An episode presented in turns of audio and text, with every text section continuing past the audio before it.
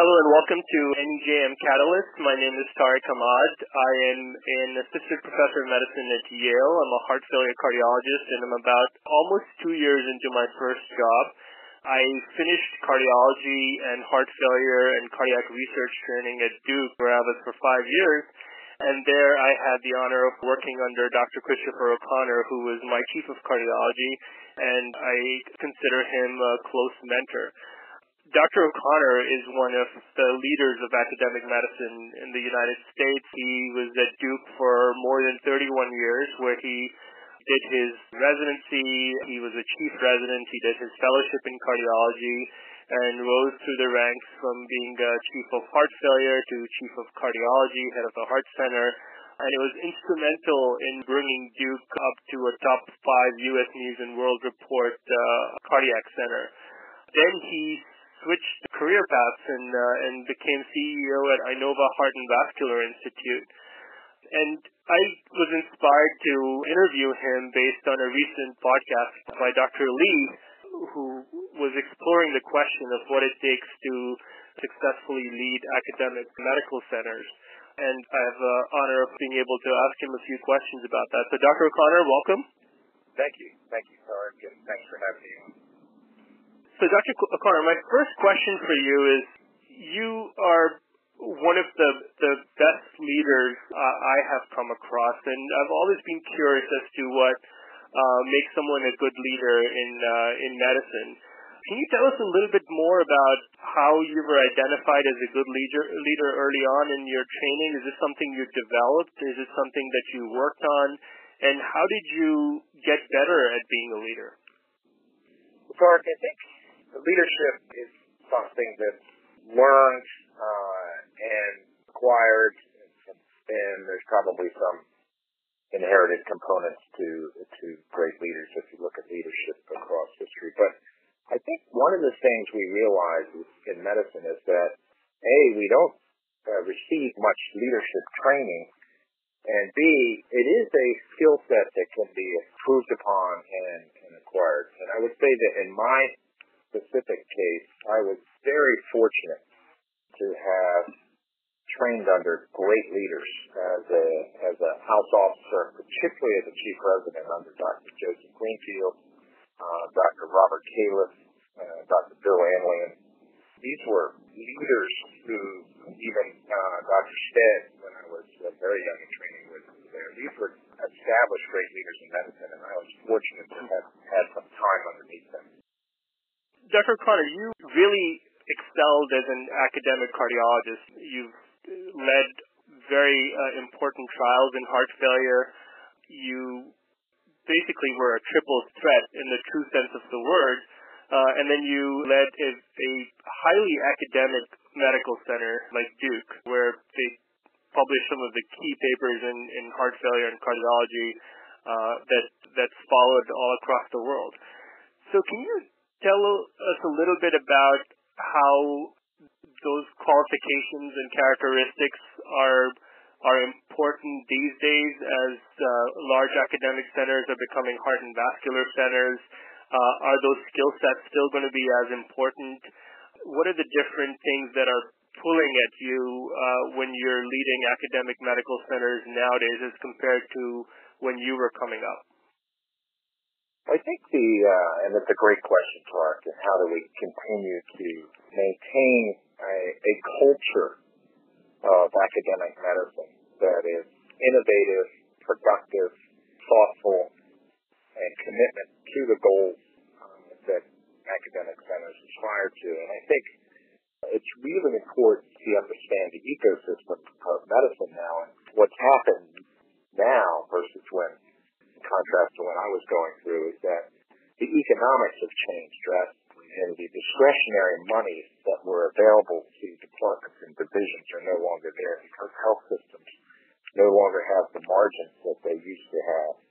And because of this, there's been enormous pressure on faculty to do more clinical and more justification of their salaries, complete justification, the complete coverage by research grants or complete coverage by clinical activity.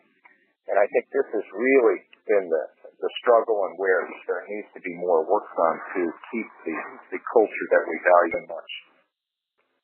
Dr. Connor, I wanted to get a little bit into into what you said. So um, now that I've I've I did uh, internship and residency at Brigham and Women's and fellowship at Duke, and now I'm at Yale, and I can see the the how important leadership at the top is in in helping develop faculty members. Can you speak to a little bit about and one of the prior podcast podcasts said is you can understand how academic centers are moving based on following the money. So how important is it to have people be chiefs of cardiology and directors of heart and vascular centers see eye to eye or be the same person and and what different responsibility do these two people have and how can they work together in making sure that the system provides really good clinical care but also does research and retains faculty which is not completely going to feed the bottom line in the short term you know, that's a uh, very complex question, Clark, but I think that there's a couple points that should be made. One is that having a single voice at the top of the academic division of cardiology and the clinical heart center is extremely important. Now, it can be two people, but there should be a singular voice on very important aspects such as commitment to a learning health system compensation models that do reward academic uh, work, a culture of balance, a work-life balance, and unselfishness is very important. Uh, I think one of the things that I learned very early from Rob Califf when he was uh, co-PI with Eric Topol of the TAMI trials, and they did about 10 phase two thrombolytic trials. And it turned out that Rob, despite being the leader in designing all those trials he was first author on only one of those 10 trials, and he handed some to fellows, junior faculty, and many of them to his partner, Eric Topol. And I saw that and I said, boy, that really engendered a lot of goodwill amongst a lot of people. That is a, a really good point, Dr. Connor. That uh, brings me to my next question. I've rarely seen anyone develop talent better than you. Your mentees are some of the the leaders in, in heart failure now. You have Michael Felker, Eric Velazquez, Adrian Hernandez, uh, uh, my colleague Rob Mentz is rising star. How is it that you identified and developed such talent in you know, what seems to be a you, you did it multiple times uh, when other people are only able to do it maybe once or twice. I think that the experience that helped me was obviously having good teachers, like uh, I mentioned before, Dr. Califf, Dr. Greenfield, Dr. Wagner was a great teacher. But also, I would say raising four kids. And uh, I learned a lot by raising four kids on how to mentor fellows and junior faculty. And that is, you've got to put them on a bicycle at some point and push them down the hill and see if they can ride the bike or fall. And so uh, I uh, I had a lot of fun mentoring fellows and faculty by putting them in experiences that I knew they would be uncomfortable with, but I would be behind them enough so that I wouldn't let them fall. And I think that kind of learning environment was one that benefited many of the people that you mentioned. I think that's that's remarkably too, Dr. O'Connor. And just from a personal point of view, I remember one of my most difficult days as a fellow. I got a phone call from you on my cell phone, and you called me to your office and and and really spoke with me and and made me feel dramatically better. And I was really awestruck by how the chief of cardiology would know that something is going on with one of their fellows. Uh, and reach out, and that really uh, meant a lot, and I'll always remember that, and, and, and I learned a lot from that. Dr. Connor, can you speak to your experience going from all you know being a Duke for most of your life, I would say, and your kids are there, and then transitioning to Inova, which is such a difficult healthcare system. What are the things that you've learned? What are the things that you plan to do, and and how do you see this as an example of where healthcare systems are going towards the future? Well, it's uh, as you know, it's uh, it's a difficult, always a difficult decision and a complex one that you make. You leave an institution you love and you've been there for 31 years, but I really felt like I had uh, accomplished what I wanted to by moving uh, Duke Cardiology into a position of being a top four heart and vascular institute and center.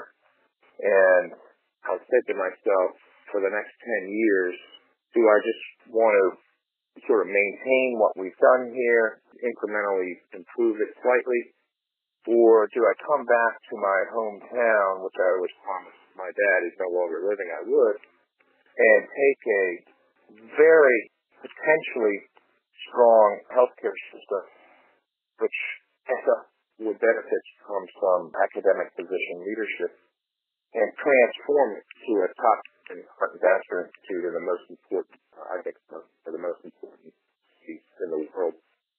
And uh, in a setting where 95% of healthcare is delivered, that is, in these independent academic health systems or these health systems uh, that are not affiliated with universities or medical schools.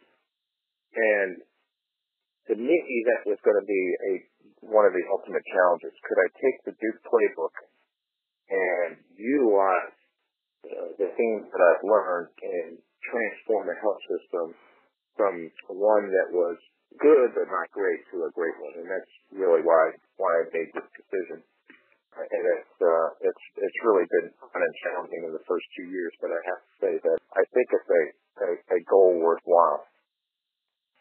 That's wonderful, Dr. Connor, and we can tell by you know uh, you you could be like LeBron James and uh, and come in from the outside and and win the championship. You are also the editor in chief of JACC Heart Failure, which has rapidly risen to uh, probably the best heart failure journal that that's out there.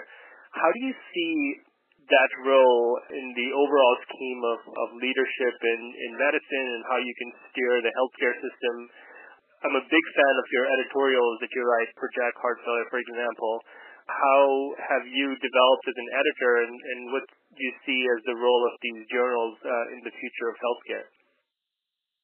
Well, I think journals have become very important in vehicles of uh, communicating not only scientific breakthroughs but ideas, uh, the exchange of ideas, and by um, pinning it with social media, which you're outstanding on, I think we can help what I want to do, which is transform the way we practice medicine, and that is the, the ultimate goal is to say that everybody is committed to a learning health system. That is, everyone who's in practice is taking observations and uh, advancing them so we have new knowledge and putting them in registries or biorepositories or contributing to randomized controlled clinical trials, practical trials, sophisticated trials, etc. We the, the entire physician workforce to be committed to the learning health system. And and I think the journal can help get there because we reach we touch 30,000 cardiologists through the journal. So I think it's a very important role and I take it very seriously. So Dr. Connor, to round this out, do you how do you see the future of cardiovascular uh, medicine and its practice? We know that reimbursements will be going down. The pharma companies, uh, you know, for lack of a better word, have been burnt with uh, development of heart failure and uh, other cardiovascular therapies. Uh, so their R&D is going more and more towards uh, things like cancer. How do you see the the future of the landscape in both research and practice in cardiovascular medicine?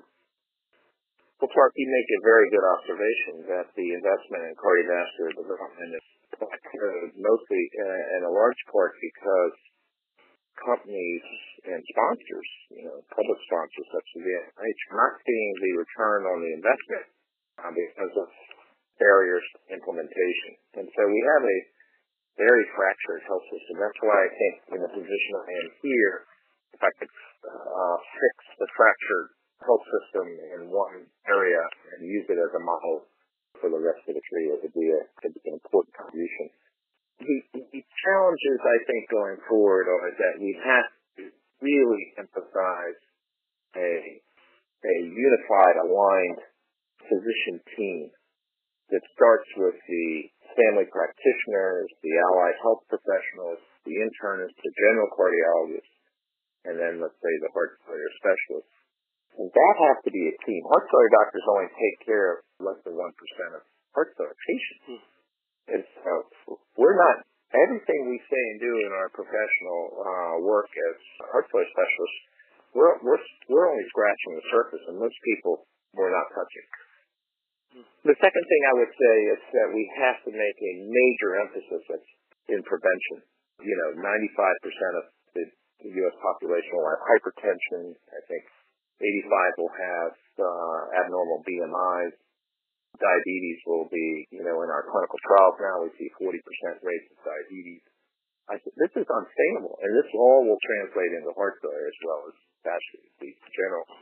And I, we have to do something, what I would call upstream. And, and I think the health systems could be the area where we, we bring this all together, where we could tie implementation of evidence-based therapies into electronic health records, you know, at time of uh, interaction with the, uh, with the patient, that we would make major commitments to participating in research via compensation models, and that we would invest heavily as health systems in population health to keep people healthy and out of the hospital.